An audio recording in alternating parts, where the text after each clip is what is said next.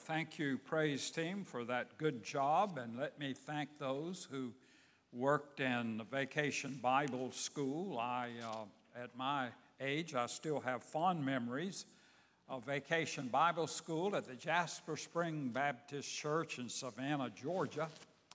To show you how times have changed, I remember one time I was just a little kid and the pastor, we, then we served grape Kool Aid and cookies. I don't know if it's changed or not. But the pastor had to go into the city, it's about three or four miles away, and he asked me to ride in the car with him, and I was delighted. I thought I was one of the chosen.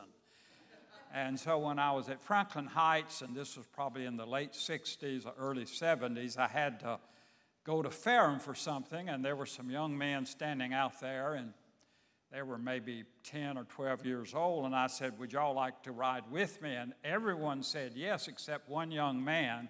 And he looked at me, he said, Do you have air conditioning in your car? Certainly not one of the great generation. Let me ask you to turn to one of the great hymns and psalms, Psalms 23.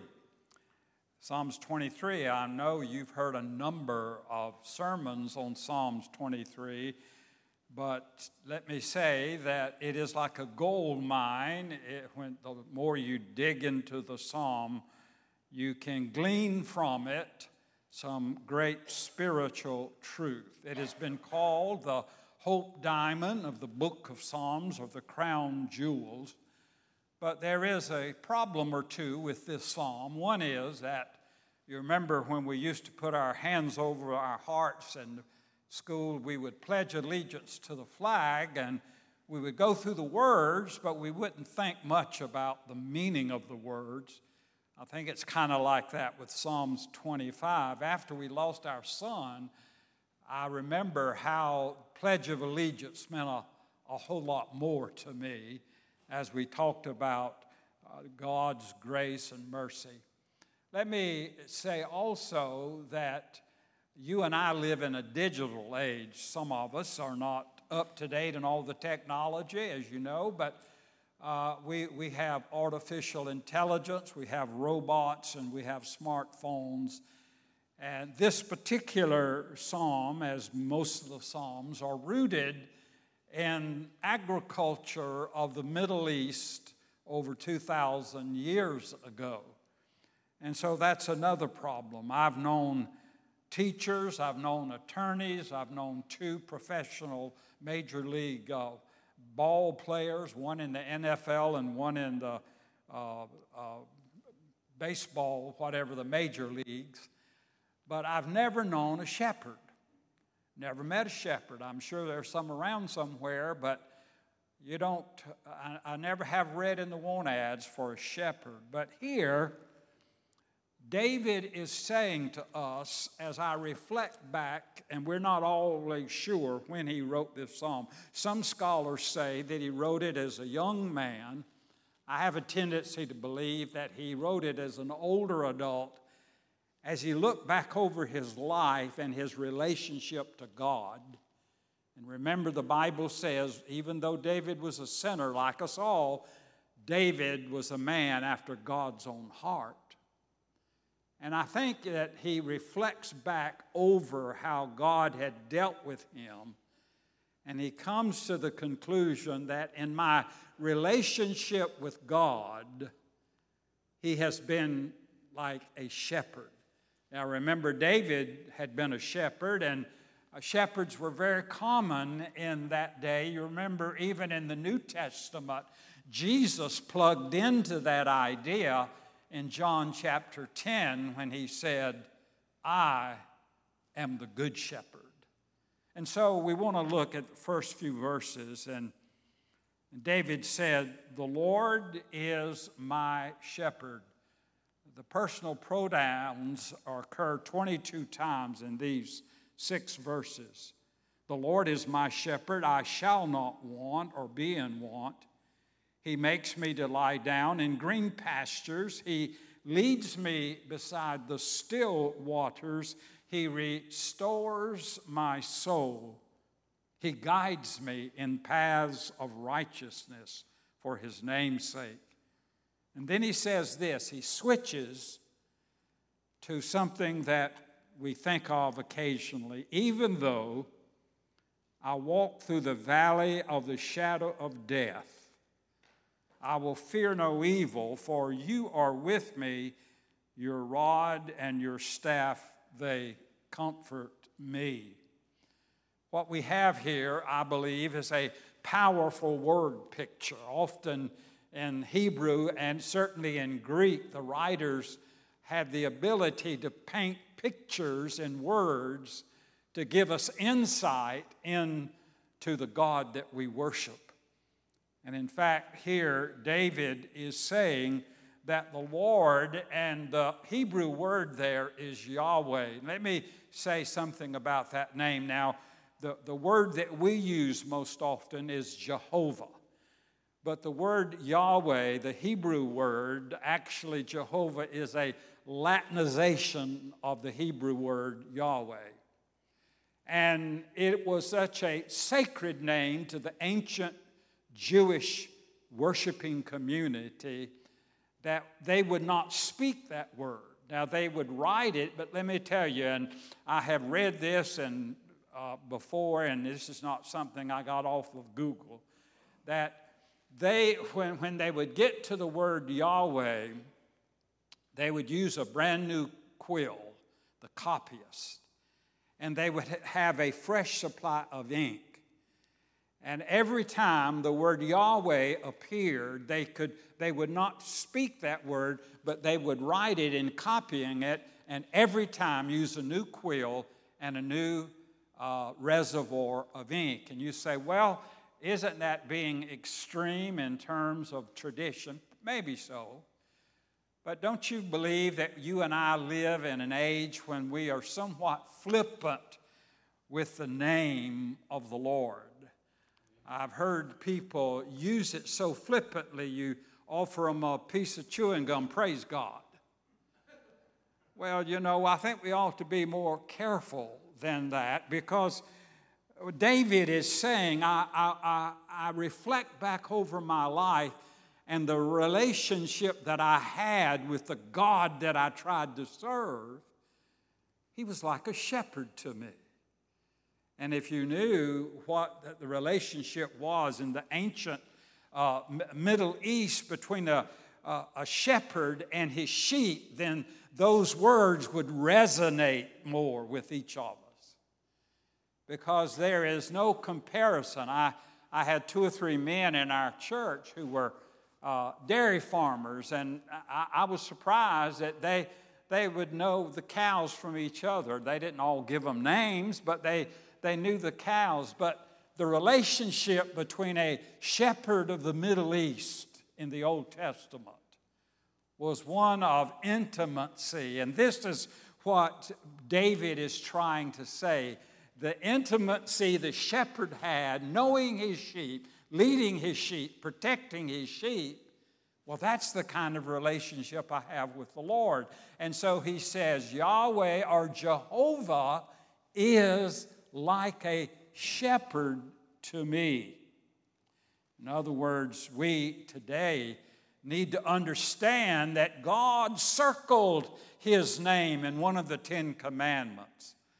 And he said, You shall not take the Lord's name in vain. And I, I believe that covers more ground than just using God's name as a cuss word. That's tragic in itself, but I, I believe in today that we, we have a tendency to be too flippant in the use of the Lord's name. And, and though they may have gone too far in one direction, we have maybe gone too far in the other direction. And so David says, The Lord is my shepherd. As he looks back over the years, the Lord is like a shepherd. He, he didn't say, God is like a judge, although ultimately God is a judge. It is appointed unto man once to die, and after that, the judgment, the Bible says. He did not even refer to God as a sovereign king, although he is King of kings and Lord of lords.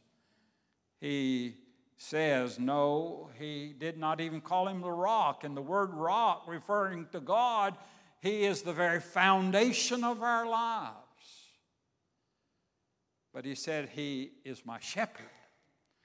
Not he is not a sovereign God. He is all of these things, but for David, in this point in time, he is saying, I want you to know that that relationship is like a shepherd because he cared for me. He led me. You remember when he faced Goliath, it was the Lord who led him, not to take the armament of Saul, but to go before that giant of a man and with a sling and stone slay him in the name of the Lord. He protected me when Saul or, or when Goliath came. And when I sinned with Bathsheba, it was the Lord who sought me out. And you remember in Psalm 51, we have the great confessional of David after he had grievously sinned with Bathsheba.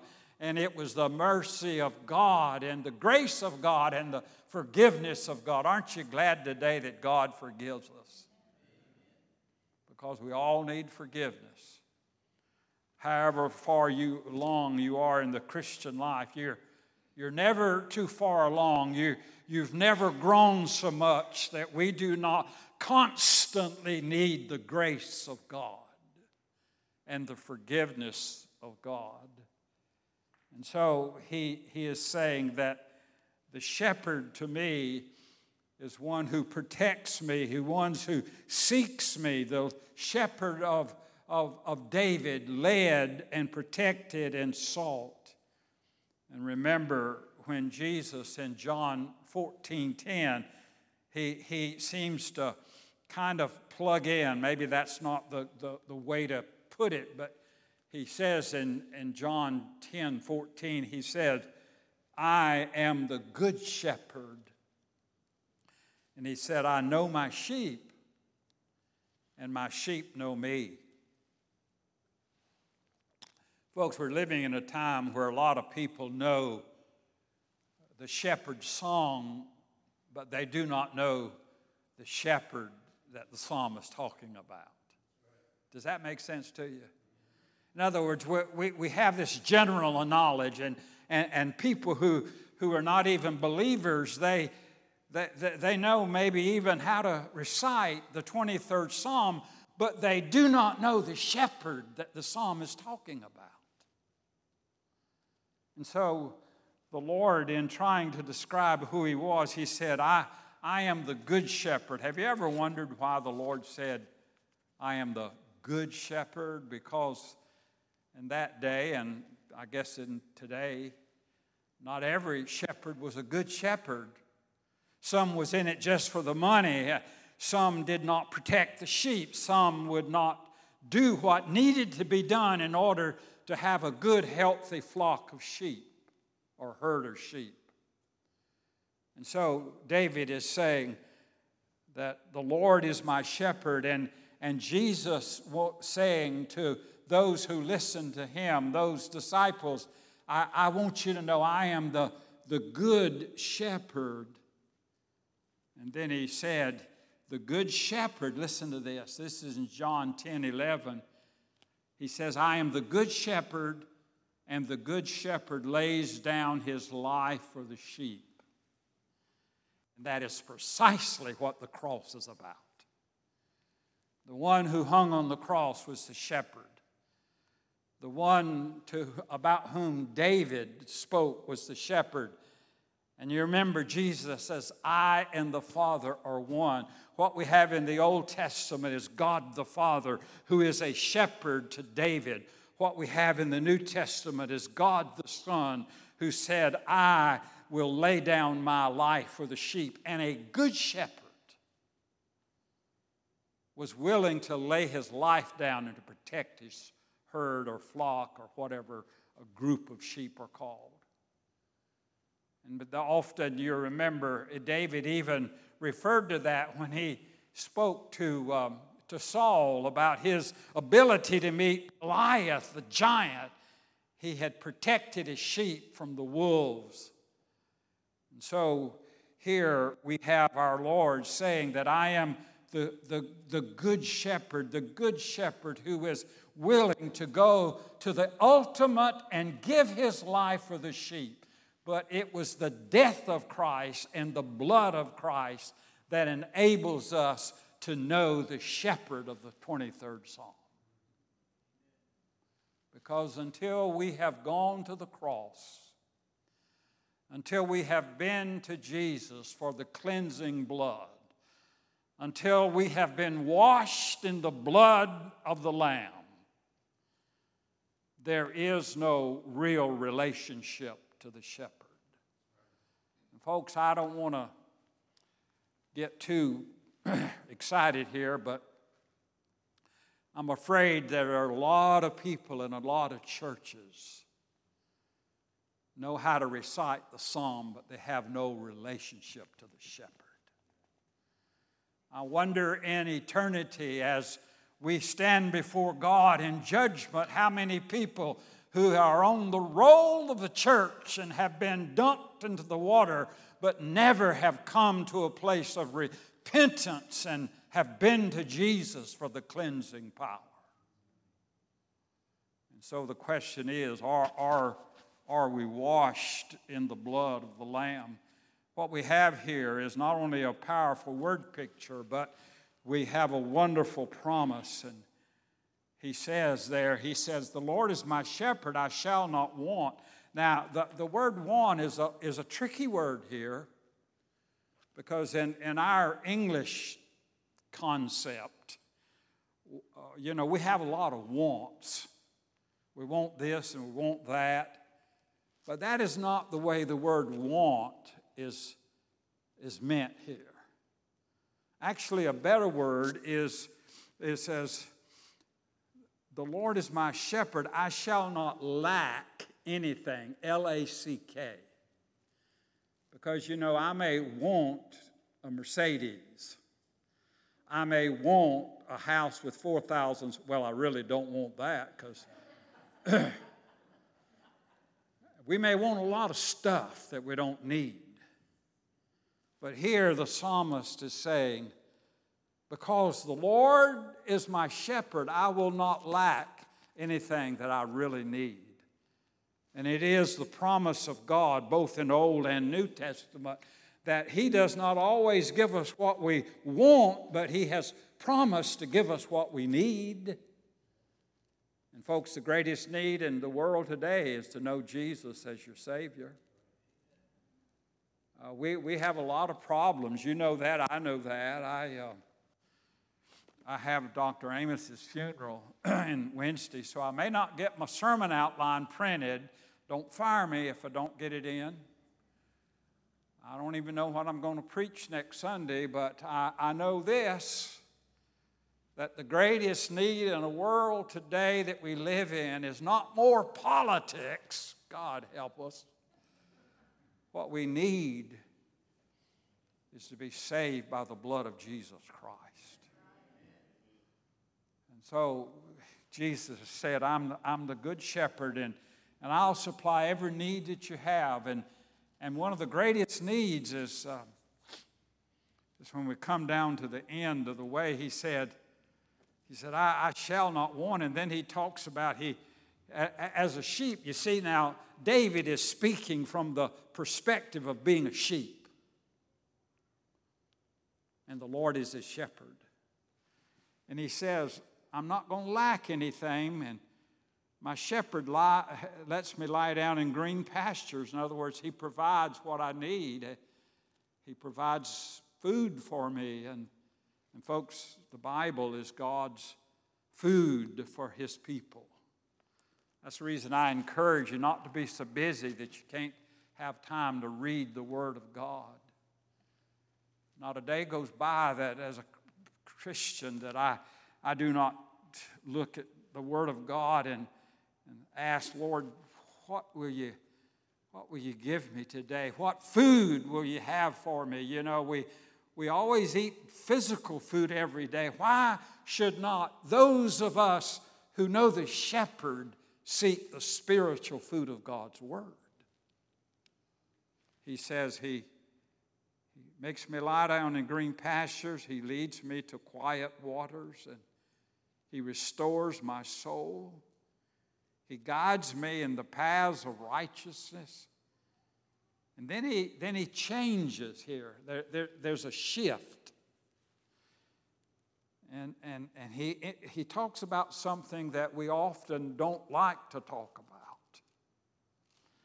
And even though I walk, and he did not say, if I walk, and even though I walk through the valley of the shadow of death, I will fear no evil. At my age, I, I told my wife the other day, I'm, I'm losing a lot of my friends. I, Dr. Amos and I were dear friends. We would eat together, pray together, rode around together, talked about things. And I've had like five or six funerals in the last couple of months. And a lot of us, I'm no different than you are, our, our friends, people that we love, maybe members of our family. And every funeral is a reminder that, that one day, regardless, we must, unless Jesus comes, walk through the valley of the shadow of death. And when and, and, what is so wonderful about this, what we, as a Christian, we don't remain in the valley, we walk through the valley. And, and did, you, did you know that in John chapter 11, Jesus in John 10 is the Good Shepherd. In chapter 11, he talks about the resurrection. And Jesus says that he that believeth in me, he was talking to Martha. Now, Martha was kind of like a lot of us. Martha was not like Mary. She, she got troubled, Martha did, about a lot of things. She wanted everything to be right, and, and, and, and Mary seemed to know that the best thing is to sit at the feet of Jesus, but Martha, she busied herself. And in chapter 11, he, he was talking to Martha, and he said, Martha, he said, I, um, I am the resurrection and the life, and he that believeth in me, though he, he shall never die. And then he said this Martha, do you believe that? And that's a good question. Do we really believe that when we walk into the valley of the shadow of death, by the mercy of God, we, have, we will not die. We will begin to live forever in the presence of God. And I, I, I believe that when I was 27 year old, preaching like a madman. And I believe it now at almost 84 years of age. Because I'll be going home soon. And this means something to me, even though I, I walk through the valley of the shadow of death, I don't have to fear evil. Why? Because God, who is my shepherd, is with me and we walk through the valley, praise God, into the presence of Jesus Christ. Boy, if we were not Baptists, we'd be happy. yeah, man.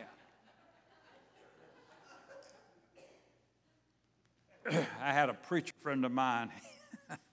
he was a Pentecostal holiness, and he loved the Lord. He just loved the Lord. He loved the Lord. I love the Lord. We didn't talk about those controversial things, but he said to me one time, Brother Larry, in my, in my church, we don't care how loud they shout or how high they jump as long as they walk straight when they hit the ground.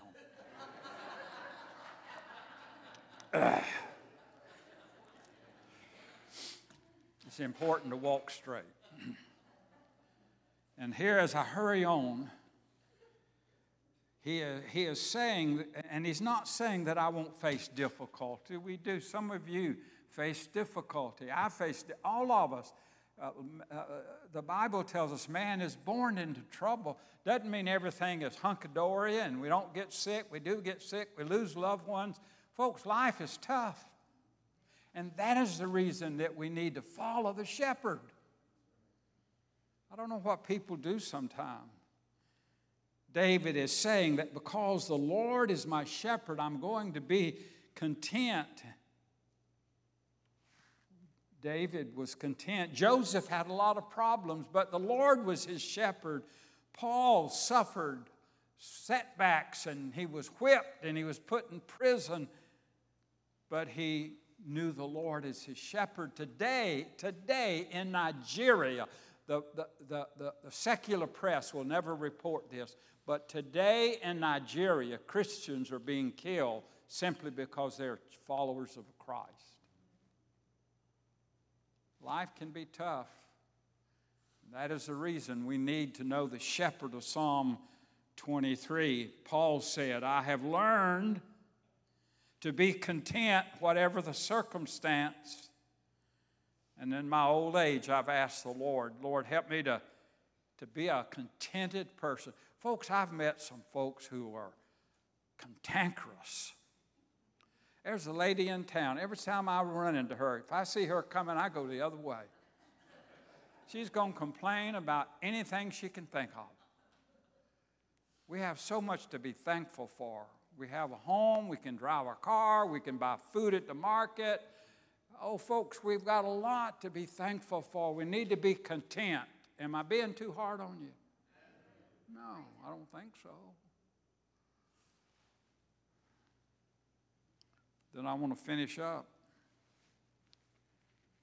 He said, Your rod and your staff, they comfort me. I, I don't have time to, to, to go through all the intimate things a shepherd would do. Time will not permit it. But I want to give you an illustration. I want to close with this. I went to seminary in the early 70s, and we had a godly professor. He was a recognized scholar in the Old Testament. And um, his name was Dr. Leo Green. He had taught at Southern Seminary, and then he came to teach at Southeastern where I graduated at Wake Forest. And, and, it, and, and, and I was in his office one day and he said, Larry, we need to pray for revival on this campus. I remember he was lecturing one day and talking about the 23rd Psalm. And, and I don't know if it was one of his students he taught because he was an old, a pretty old man then, and, but he, he talked about before one of the chaplains, young chaplain, before uh, they went into the beaches in Normandy, and I don't know which beach it was or anything, but it was on D Day, and, and the chaplain was trying to, to share the gospel with those young 18, 19, 20 year old men. And, it, and he said, uh, I want you to remember the Bible says, the Lord is, the Lord, the Lord is my and he put his hand around the ring finger. And he said, if you want to have a personal relationship with Jesus Christ, if you want to know the, the shepherd in a personal way, if you want to give your heart to Jesus, then and pray the prayer, the Lord is my ring finger, my shepherd. And Dr. Green said that when the medics went through after, and I don't know what beach it was, that there were several of those young men in death had laid hold of their ring finger. Folks, what else do we have when we die?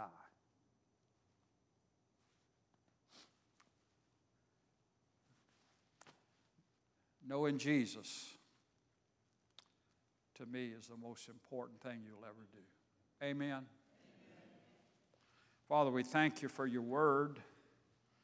We ask you, Lord, to minister to us. Lord, you're our shepherd. We shall not lack any good thing. Doesn't mean we won't hurt. Don't mean we won't lose loved ones. Don't mean that things that we wish wouldn't happen happen. They do. But through it all, the Lord is our shepherd. We praise your holy name. In Christ's name, amen.